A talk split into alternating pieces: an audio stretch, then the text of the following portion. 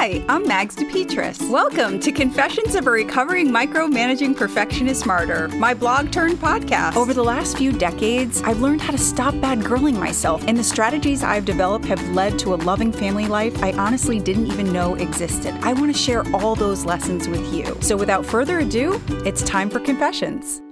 One question to ask myself before making holiday decisions.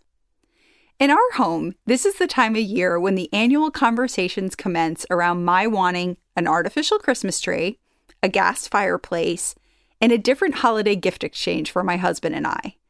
G Man brought it to my attention that I was requesting a fake tree, a fake fireplace, and fake gift giving.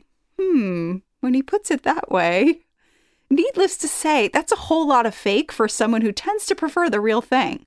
What I realize is that while the tree and the fire and the exchange are fake, my need for control is so very real. As our children grow and I have to let go of more and more around the choices they make for themselves, it feels really good to find things in my life that I can have more control over.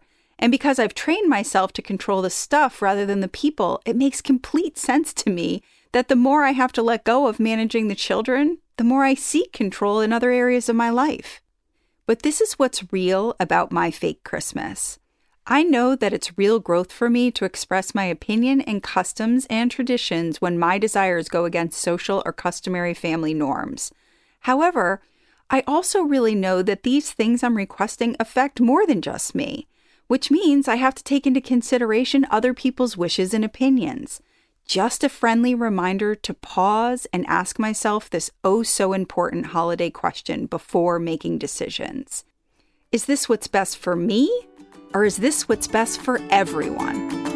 Okay, if you're anything like me, you didn't even think about subscribing to this podcast. So this is your reminder. Please subscribe, rate, review, and tell your friends. And also, head over to magsdepetris.com. That's mags, D E P E T R I S.com to subscribe. There you can stay up to date with everything that's going on at Confessions. Have a wonderful day and take care.